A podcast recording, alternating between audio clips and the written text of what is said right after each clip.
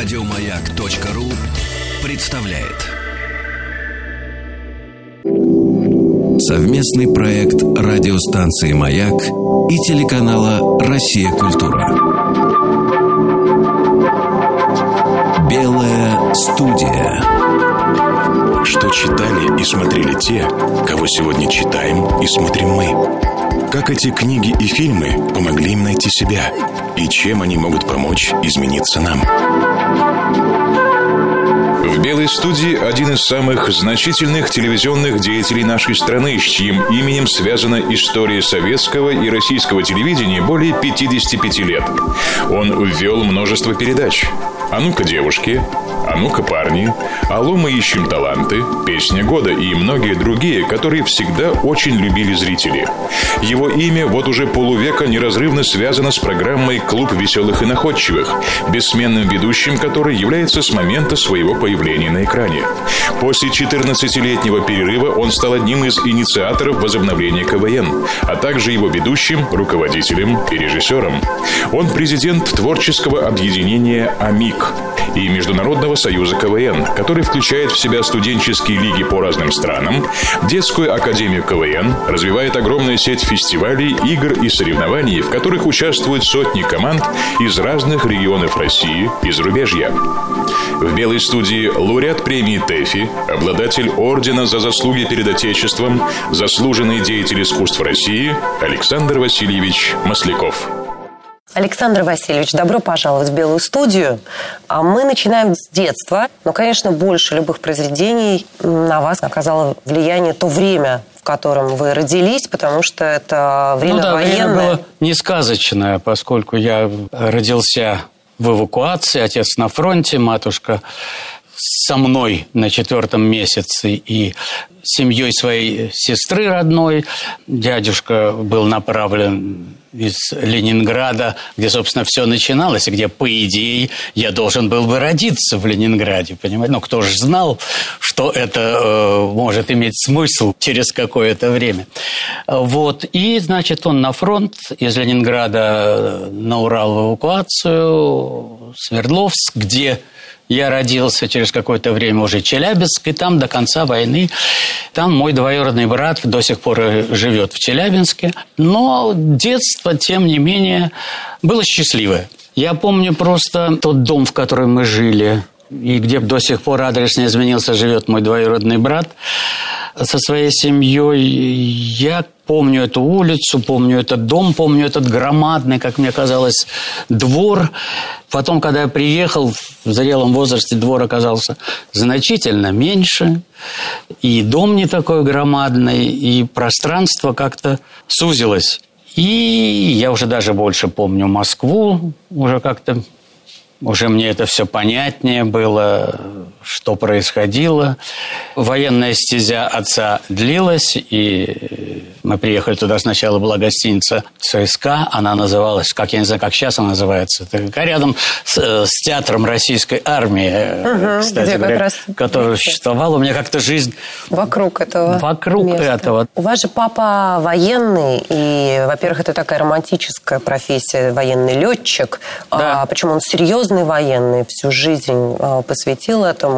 И вы как-то говорили, что ваш сын, он больше похож на вашего отца, чем вы сами. Вы знаете, когда я рос, когда я был в его возрасте, работали по-другому. Уходили рано утром, отец уезжал и возвращался поздно ночью. И утром я спал, и когда он возвращался, я спал. Такая банальная немножко история. И больше знает о своем дедушке мой внук, чем я о своем отце. Ваш сын, в смысле? Мой сын, да. да. Он как раз больше разговаривал с дедушкой, дедушка ему больше рассказывал уже по прошествии какого-то времени, и они очень хорошо чувствовали себя друг с другом. И Саша, у меня родители, мама была более, так сказать, такая энергичная, отец более сдержанный был. И э, вот эта легкость, которая к сожалению, может быть, у меня до сих пор проявляется, это от мамы, а его сдержанность – это от, от дедушки. А как родители, особенно папа, да, военный человек, отнеслись э, к тому, что так сложилась ваша жизнь, что вы… Ну, вы знаете, это, наверное, естественно, то, что я скажу. Они думали, что я все-таки займусь каким-то нормальным делом. Все-таки я учился в МИИТе, учился на инженера, и это их радовало. Они же не знали, что я большую часть времени МИИТовского провожу не в студенческих аудиториях, а в роскошном и по тем, и по нынешним временам Дворце культуры МИИТа, где была сосредоточена вся творческая жизнь студентов э, МИИТа. Но потом уже произошла эта оказия, когда я оказался на экране телевизора, и через там пару лет, когда с матушкой где-то шли, кто-то на меня смотрел, здоровался, и мама, хотя уже видела меня по телевизору, она говорит, откуда они тебя все знают? Я говорю, мам, ну, ну так получилось. Мы сейчас вручим командам изобретения их противников для составления отзыва. Вы, пожалуйста, ну вы там обменяетесь изобретениями. Уже обменялись. Очень хорошо. Вам дается полчаса времени, и за это время вы должны составить отзыв. При этом должны учесть, что отзыв, разумеется, должен быть технически грамотным с одной стороны и не уступать самому изобретению со стороны юмора. Итак, счастливо отзываться. Вот одно из таких самых ярких ваших впечатлений, о которых вы сказали, это фильм «Смелые люди».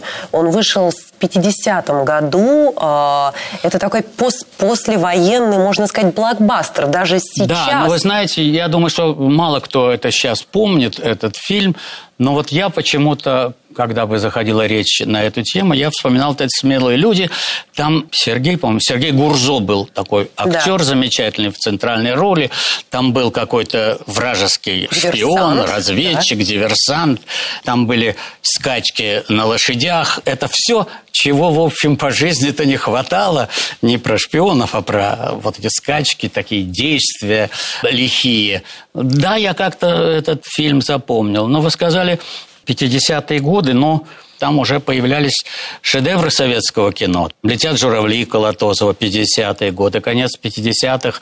Там «Баллада о солдате», там э, что еще было? «Судьба человека» была. Ну и я как-то очень запомнил, наверное, тоже в 50-е годы, был такой трофейный фильм «Большой вальс» о Штраусе – Роскошный черно-белый фильм, Праздник. потрясающий. Абсолютно. Музыка гениальная. Это, это захватывало. Вот меня лично, мне это так нравилось, я до сих пор как бы. А потом у меня уже любовь была в музыкальном жанре, была любовь Орлова, да. и это было тоже э, как-то вот к музыке меня относило в тот период, во всяком случае, к музыкальному кинематографу. Вот а, ведь «Веселые ребята», как вы знаете, там с автором сценария был Николай Эрдман, да. и как раз он же был автором сценария фильма «Смелые люди».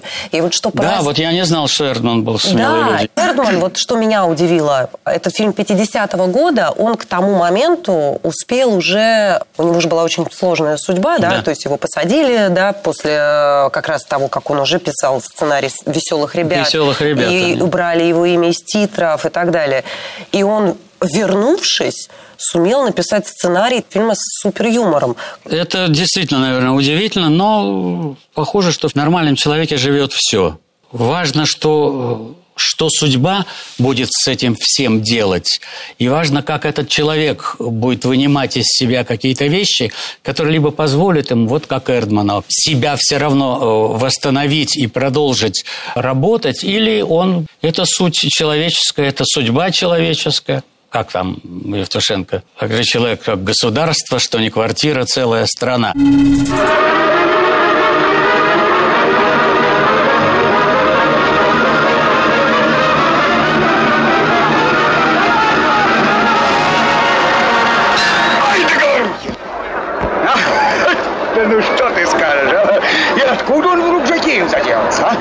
Вот кто-то помогал. Товарищ Билет. А, а, ох и вредный вы старик, Константин Сергеевич. А вредные старики, они и есть самые полезные. Да, да, да. Но Любовь Петровна Орлова для меня был счастливый момент, когда, будучи уже взрослым человеком, работая в молодежной редакции Центрального телевидения, мы делали передачу популярную какой-то отрезок времени у зрителей «Алло, мы ищем таланты». Но всегда надо было приглашать жюри. Были какие-то постоянные люди. Михаил Таривердиев, который очень как-то мы в хороших отношениях были, и он приходил, и он любил эту передачу, и как-то членом жюри был. И вот в один из моментов меня э, гениальная мысль пришла, а не пригласить ли Любовь Петровну Орлову. Совершенно дикая мысль. Совершенно, по-моему, она уже и не снималась, ничего.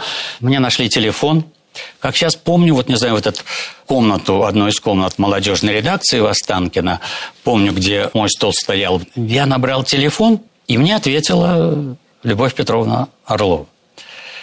Я э, обалдел совершенно. Я не знаю, на что я рассчитывал, и ни на что не рассчитывал, ни на что не надеялся. Я говорю, Любовь Петровна, здравствуйте, как я рад вас слышать. Вот у нас есть такая передача, вот очень хотелось бы, чтобы вы пришли и как бы... Она говорит, Сашенька, ну что вы, спасибо вам большое.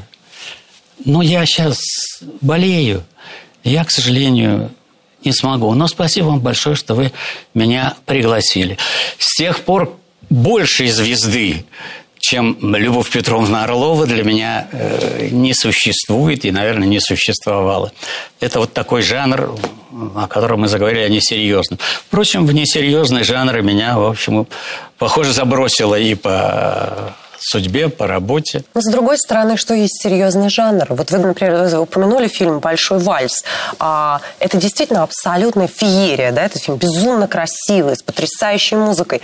А в то же время там очень э, серьезная история вот этих отношений Штрауса с его женой и с оперной певицей. Да. И даже выбор Штрауса, который в конце концов он делает, да, оставшись со своей женой, ну, можно сомневаться, правильно ли он поступил. Вот вы не задавали себе вопрос, э, как бы вы поступили на месте Штрауса, правильно ли выбор он сделал?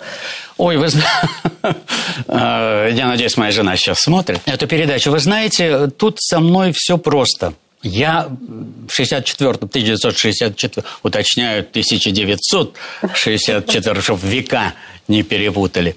Э, в 1964 году я шел на репетиции по коридору, спускался откуда-то с какого-то этажа, и внизу сидела Белла Сергеева.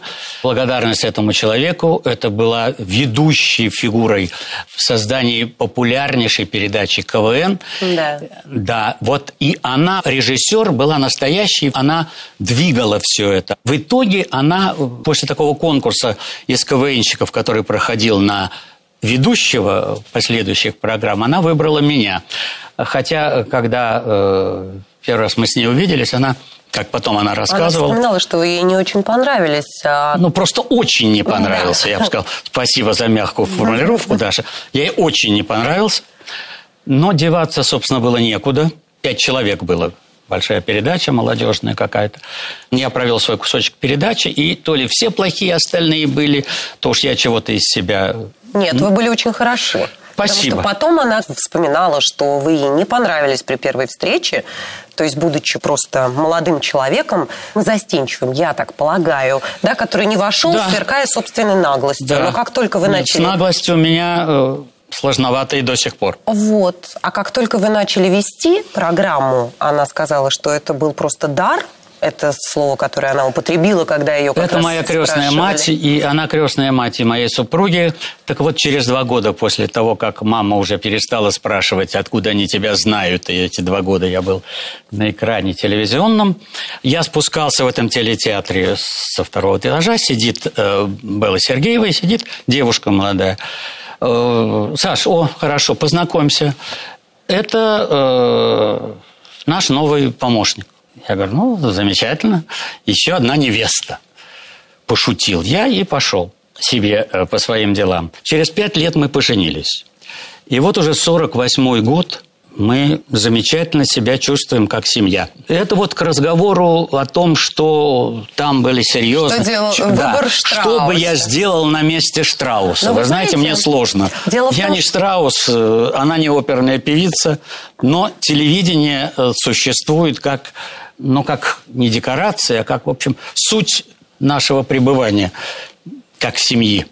Просто, видимо, а, мне так кажется, что в вашем случае там же он разрывался между вот этим тихим семейным очагом и человеком, который его понимал и поправлял ему там, если надо, воротничок, и женщиной, которая разделяла с ним его страсть к музыке, понимала его как никто. Все это. это есть моей супруге. А Она здесь... разделяет, назовем это страстью, на это высокий э, да. штиль. Вот то, что мы с ней вместе на телевидении, и она э, Поправляет. Поправляет и не поправляет, не только как режиссер, но прежде всего как супруга. Так что в этом смысле э, Штраус все-таки, наверное, поступил правильно. Вы мне нравитесь. Верьте мне, мадам. Это может показаться странным, но если его счастье быть с вами, а для меня его счастье дороже всего, я не стану вам мешать. Вы, может быть, более достойны его, но уедет он со мной. Я не знаю, можно ли верить в искренность вашего самопожертвования. Я бы так легко не уступила. За счастье надо бороться. Я давно поняла это. Когда вы узнаете его ближе, вы будете думать иначе, я уверена. Ведь Шани не такой, как все. Нельзя быть счастливой, если он страдает. И о нем нужно заботиться. Он как ребенок. Может не заметить и попасть под экипаж, а когда он работает, забывает поесть. Вы знаете, вот э, здесь был Николай Николаевич Добронравов, и вот он сказал, что для них очень важны слова Экзюпери, что любовь это значит смотреть не друг на друга, а в одном направлении. Ну, в общем, Николай Николаевич прав.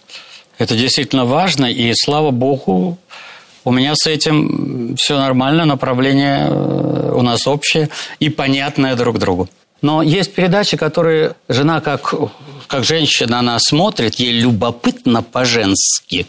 Как же они там все-таки, э, а этого добра полно на всех каналах, как же они так все-таки вот он, она и так далее, и так далее. Это главное сейчас у нас э, основная линия, к сожалению. Но э, как женщина она может посмотреть. Я это не смотрю уже. Мне как-то... Я лучше книжечку или кино по интернету. Но такого не бывает, что она говорит, что Саша, а ты посмотри, что же делается. Ты посмотри, что он ей сказал. Нет, ты, ты представляешь, я говорю, Света, ну, я представляю или не представляю, но сейчас это, ну, правда, мне не интересно. Вот и все. Вот это основные конфликты. Потому что я э, человек уже в возрасте, и я помнил, что у телевидения еще была одна функция такая просветительская. Ну, чего я сетовать, я все-таки в жанре скорее развлекательном а, работаю, хотя не без не безумных людей молодых, которые в этом принимают участие, но, тем не менее, есть ряд передач, на которые я не потрачу свое время. А, вы совершенно правильно сказали, что вот у советского телевидения была эта функция, эта миссия даже у развлекательных передач, потому что вот, к примеру, суперпопулярная программа, которую я тоже помню из э, даже своего детства, и мы с сестрой, например, устраивали такие постановки, в которых мы играли в «А ну-ка, девушки» с ней. Правда? Да. да. Мы там пришивали пуговицу, я помню. Это тоже в народ ушла игра, да. Да, которую вы вели. И, так вот, в этой передаче всегда, помимо очаровательных девушек, которые готовили салат, там обязательно присутствовал элемент э, какого-то разговора с ними, и они должны были... Или их заставляли что-то делать, что э, по жизни необходимо да. человеку, женщине. Да, э, это было. Это было тоже замечательный период в моей жизни, достаточно большой передача «А ну-ка, девушки». Ну, каждый месяц я знакомился с новыми, с пятью новыми девушками. Очень ну, симпатичными. Без... Обижаете, конечно. А вы что, принимали участие в отборе девушек? Ну, я мог сказать свое мнение. Правда? Не знаю, услышали ли его или нет. Но вас бывало всякое. Вот. Я давно не говорила передаче «А ну-ка, девушка». Давайте. С удовольствием, Поговорим. Даша. Вы ведете ее совершенно э, современно. Абсолютно. То есть даже вот такая ваша ироничность по отношению к симпатичным девушкам, которые при всей своей красоте пытаются еще блеснуть пришиванием пуговицы, это было бы очень уместно и сегодня. Ну, я, в общем, так сказать, и тогда уже был взрослее этих девочек, и я не мог э, в таком, в таком серьезе. Это все-таки игровая передача, да, они что-то демонстрировали, да, их чему-то обучали или смотревшие чему-то обучались, но я не мог так всерьез с ними разговаривать. Они милые девочки, я уже дядька повзрослее, и мы с ними, игр... я во всяком случае с ними играл. Я понимаю, что для них эта игра была в меньшей степени, нежели соревнования, но мне было интересно с девчонками поиграть вот в приготовление того же пресловутого салата. Девочки, ну вот теперь уже в менее официальной обстановке я еще раз хочу сказать вам огромное спасибо за участие и пожелать э, каждой из вас, чтобы в жизни было все так, как вы сами того хотите. Ну, а вам, товарищи телезрители, я последний раз сегодня напоминаю имена участниц. Елена Хажиинова, Марина Ужова, Светлана Желанкина, Галина Сибрикова, Ольга Фролова. А вот эта способность сохранять а, какое-то такое живое и органичное отношение и к жизни, и к происходящему в самых разных программах, это что-то естественное или вам приходится периодически, ну, как бы почему-то себя выверять? Нет, вы знаете, это э, все-таки от папы с мамой, наверное, от, э, может быть, даже от матушки в значительно большей степени. Она более такая, человек была э, легкий. Нет, это я себя не заставляю. И потом, сейчас я имею право, если мне нравится, значит, мне нравится. Если мне не нравится, я имею право не делать вид, что мне это нравится. Понимаете? Поэтому мы живем так, как... Мы просто вместе с КВНщиком, если о КВНе идет речь. И проживаем, проходим вместе какой-то этот кусок. Что-то я могу им подсказать. Чему-то я у них учусь. Потому что они живут э, другой жизнью, чем я в их возрасте. В других, в другие времена, э, в других событиях, э, в других средах обитания, выживания, невыживания. Э, я мол... И сленг хотя бы, возьмем такой простенький пример, как молодежный сленг. Я не стесняюсь, если я что-то не понял, я не стесняюсь спросить у ребят, они мне расскажут, в чем... Так что я в значительной степени подзаряжаюсь сегодня от них. Но вот эта ирония, она все-таки... Это мое. И это действительно это какой-то ключ, потому что вот вы знаете, а, сейчас же такой культ молодости. Человек уже в 40 лет начинает ощущать, что он чего-то уже не догоняет и как-то а, пытается молодиться, а уж в 50, в 60 Я уж не говорю про там... 77, которые э, я имею на своем счету. Знаете, попытка идти, а, вот быть с молодыми такими таким же, как они. Попытка быть не собой, а э, тем, кто рядом с тобой.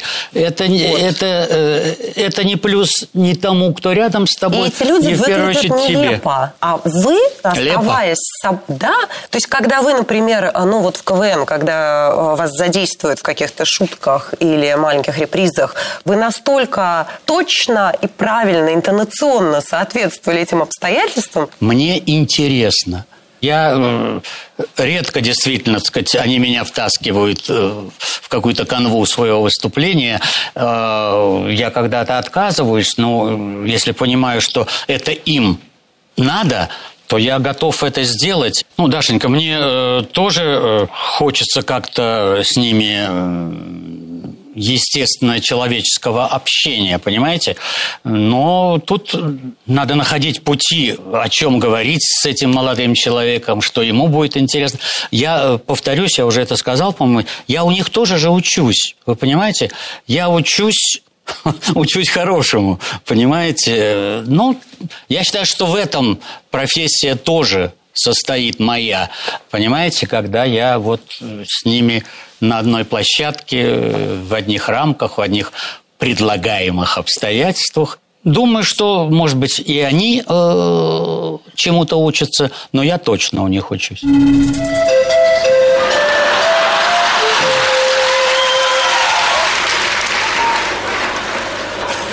Завтра ты, вы в душ первым пойдешь. Те, те, те. И, и послезавтра.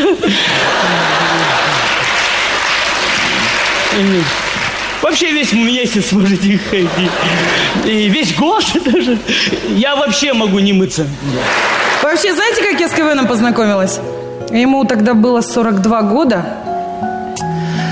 Я зашла в наш дом культуры местный. Смотрю, идет. Веселый такой, находчивый. Я влюбилась, как девчонка. Да. Ой, и понеслось. Куда он, туда и я. Он на Сочинский фестиваль, я на Сочинский фестиваль. Он на Юрмальский фестиваль, я за ним. А потом он понял, что у нас с ним серьезно, и с вами познакомил. А сейчас, стало быть, вот мы с ним расстаемся. Александр Васильевич, я вот так люблю. Вы ему, пожалуйста, передайте, что иногда, чтобы сохранить любовь, нужно вовремя расстаться. Вот эта э, нота, мне кажется, она тоже является важной и выход на какой-то чуть более высокую идею, чем просто некое веселье, которое вот сейчас все похохотали, похохотали. Знаете, вот у нас был Семен Слепаков. Очень талантливый человек, Семен. А вот он как раз сказал, что он вообще в КВН пришел, потому что ему очень нравились вот эти финальные песни, когда у всех наворачиваются слезы на глазах. Для меня это тоже трогательно. Я все-таки на какой-то одной волне существую с ними, понимаете? И все, что они делают, и все, что они сыграв проиграв три года, выигрывая, проигрывая, начинают э, прощаться, и я уже привык э, к ним, и я уже их зауважал в значительной степени, и для меня это очень, очень трогательно. Хотя я стараюсь вот этот момент не очень выпячивать, но ну, я нормальный человек, я нормально реагирую на нормальные человеческие эмоции. Человеческие эмоции в этой, казалось бы, просто игре. Это же здорово, кстати говоря, всегда. А почему вы говорите, что вы стараетесь это не выпячивать, не подчеркивать? Ну, я ж не могу там, стоя, сидя на своей жердочке, слезы утирать, понимаете? Ну, как-то все-таки я вроде взрослый мужчина, понимаете, как-то это не положено. Хотя я, если они и капают, то они внутри капают, поверьте. А у Светланы Анатольевны капают? Конечно. Она сентиментальнее, чем вы? Она сентиментальный человек, она, э, она нормальная женщина. А женщина должна быть сентиментальной и строгой, и она э, может жестко держать своих товарищей по съемочной э, группе. Она э, серьезно делает эту несерьезную передачу, понимаете? Поэтому, ну, конечно, сентиментальный человек. Ну. А вы можете заплакать? Могу. А что может вас заставить заплакать? Ой, это я не знаю. Но не все так весело и гладко в моей жизни, как в жизни любого человека. И поводов э, для слез за мою длительную жизнь и длительное пребывание на телеэкране, в общем, хватает. А как вы э, не то что справляетесь с этим моментом, а вот делаете следующий шаг и идете дальше? Даша, это, это сложно. Жизнь это, это, это сложно. Жизнь меня в разные ситуации окунала. И меня, и супругу мою. Но, наверное, многожды я мог бы сдаться и сломаться. Но, во-первых, у меня семья – я как бы, э, сын может с этим не согласиться, но я как бы глава семьи, понимаете? следующее поколение и свои взгляды на это вещи. Это, во-первых. Во-вторых, если ты где-то внутри чувствуешь, что ты можешь что-то, то надо это вытаскивать и мочь. Может быть, еще через пару лет я буду думать по-другому, но пока так. В КВМ ведь действительно очень много талантливых ребят, которые ну, приходят к вам совсем молодыми. И вот у вас бывало, что вы видели, что человек ну, поворачивает куда-то не туда. Или там звездная болезнь. Или э, наоборот, вот действительно какая-то неудача, и человек не может оправиться и теряет как бы крылья. И вот вы, вы находили какие-то слова? Если он зазвездился, что лежит на поверхности у молодого человека, когда он в КВН сказал потрясающую шутку, которую повторить никто уже не сможет никогда в жизни в ближайшие столетия. И как я ему объясню, что может найтись еще человек? Я же это как с девушками. Они же не приходят, а ну-ка, девушками. Э, эти ребята же не приходят ко мне, вот знаете, Сан Васильевич, у меня такое, как вы считаете? А я считаю, что ну не надо мне лезть в это. Я могу ему сказать, эй, парень, у тебя еще в линеечке стоят восемь человек, и ты третий в этом ряду. Ты как-то со соизмеряй, ты же не просто вышел и ах, ты вышел с ними и ах, они тебе помогли. Но это, это так, это по-разному. Интересно, что, как мне кажется, из тех, кто вышел из КВН, а, наибольших успехов как раз добиваются те, кто умеют себя сохранять в команде, даже ну, уже одна... на новом каком-то... Да, вы знаете, это вот одна из черт этой игры, за что я ее очень люблю и уважаю. Это э, умение или научение себя работать в команде. Это же очень, очень важно, потому что, понимаете, умение быть в коллективе, умение э, знать свое место в этом коллективе, умение помочь этому коллективу, если у тебя какая-то идея и у тебя потребность э, такая есть. Ну, вот это здорово. Ну, а э, их много, и каждый, э, значит, стоит, я всегда говорю, линеечка, и каждая команда стоит. И у каждого своя нота. До, ре, ми, фа, соль. Да. И я, к сожалению, иногда потом вижу одного из этого, э, из этой линеечки человека на экране в какой-то передаче и понимаю, что я уже это слышал.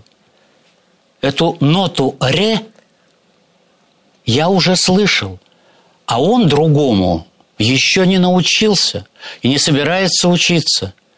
Потому что э, актер, если возьмем, так сказать, актерскую такую сферу, это все-таки этому надо научиться. Талант природный, да, браво, и есть тому примеров из тех же КВНщиков, раз, два, три, четыре, пять. А он не понимает, он, а его канал взял какой-то – Потому что э, его засветилась уже физиономия, понимаете? А он думает, что это все. Но вряд ли с этой нотой можно прожить успешно дальше. Но есть те, кто считает, что плюс к тому, чему ты научился, работая в своей команде, надо бы еще э, по жизни чему-то научиться. И идут еще учиться. Это нечастые случаи, скажу я вам, но они есть, и слава богу. Один из ваших любимых, э, насколько я знаю, писателей – это Антон Павел Чехов. А вот э, как вам кажется, Чехов мог бы играть в КВН? Ну, мог бы. Он замечательный, замечательное чувство юмора. Я же начинался для меня Чехов. Ну, я вообще книгачей. Я читаю все подряд и могу даже не вспомнить, что я читал вчера, но мне было вчера интересно. Понимаете? Ну, Чехов же начинается для многих, для меня с юмористических рассказов да. чеховских, понимаете? Я не очень представляю его в линеечке КВНовской, но э, те тексты, которые э, он производил, да простит меня великий Чехов за такую формулировку, это юмор на все времена. Хотелось бы, чтобы КВНщики добивались подобного же результата, но будем в этом верить. Ну, то есть шутки он бы сумел писать? Шутки он бы сумел писать не хуже э, Семена Слепакова примеру. Сеня, просто все о тебе. Ну, вы ему комплимент большой сейчас сделали, что Чехова измеряем способностью написать да, да, шутку. Ну, это я так. Он умный человек, он так это не прочтет. И, конечно, вот вы сказали, что встал бы он в линейку. Ну, безусловно, да, потому что Чехов был э, скромнейшим человеком. Да. И он еще удивительно, мне кажется, вот то, что я очень люблю Чехова, он удивительно чувствовал а, все такое, знаете, не настоящее, наносное, лицемерное, неестественное. Мне кажется, что Чехов это такая прям пилюля. Вот ты читаешь его и как-то все лишнее и такое. Есть шанс вылечиться. Да. Читаешь, есть шанс вылечиться. Вот эти виньетки все, они как бы... Ну, Даш, мы говорим все-таки о великом человеке. А ведь э, на самом деле во все времена, вот если взять, допустим, жалобная книга, э, когда, помните, там Ну, каждый же, оставлял да, конечно. свои... Ведь э, если взять, условно говоря, сегодняшний Facebook или там любую соцсеть, это та же самая чеховская жалобная Нет, книга. нет, нет, нет. Та А, чеховская была интеллигентнее жалобная книга. Эта жалобная книга, э, это не хотелось произносить сегодня резких слов, но это в значительной степени какая-то помойка. По агрессии, по убежденности в своей правоте, видимо, все-таки ничем не подтвержденной, кроме собственного мнения, и эту безграмотность просто человеческая безграмотность. Я вот считаю, что это, наивно считаю, что это уйдет. Что для этого нужно? Для этого нужно все. Для этого, извините, учиться, учиться и учиться, извините за банальность.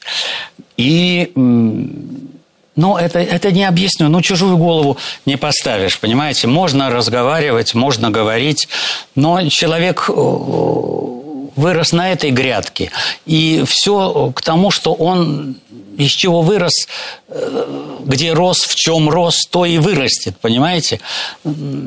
Поэтому это дело не одного человека, там, Маслякова, не Маслякова, кто такой, чтобы всех учить, понимаете? Это глупо.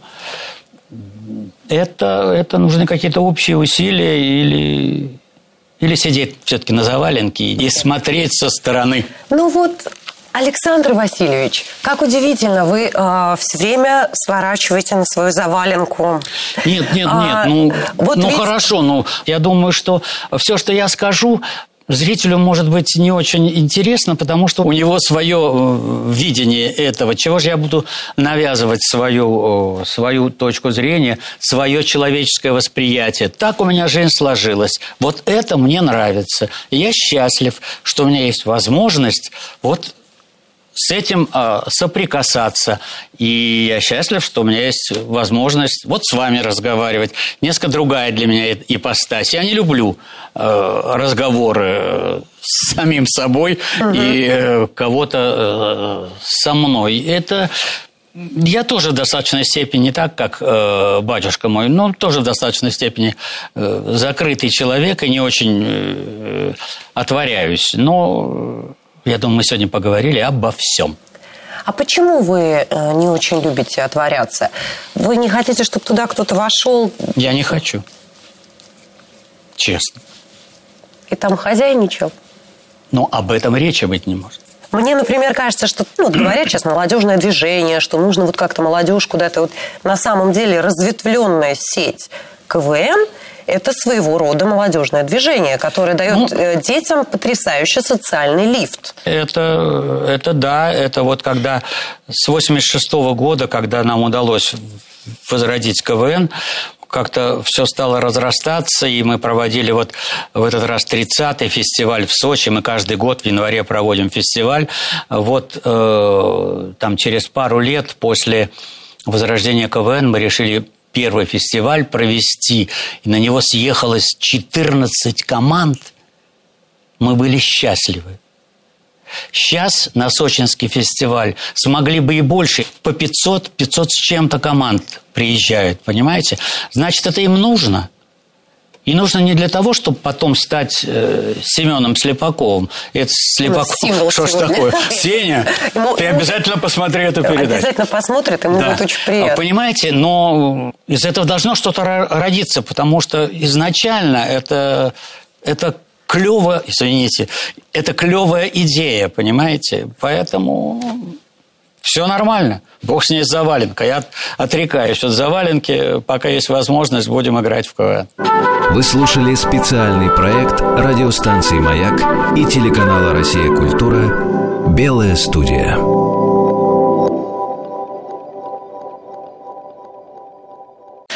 Еще больше подкастов на радиомаяк.ру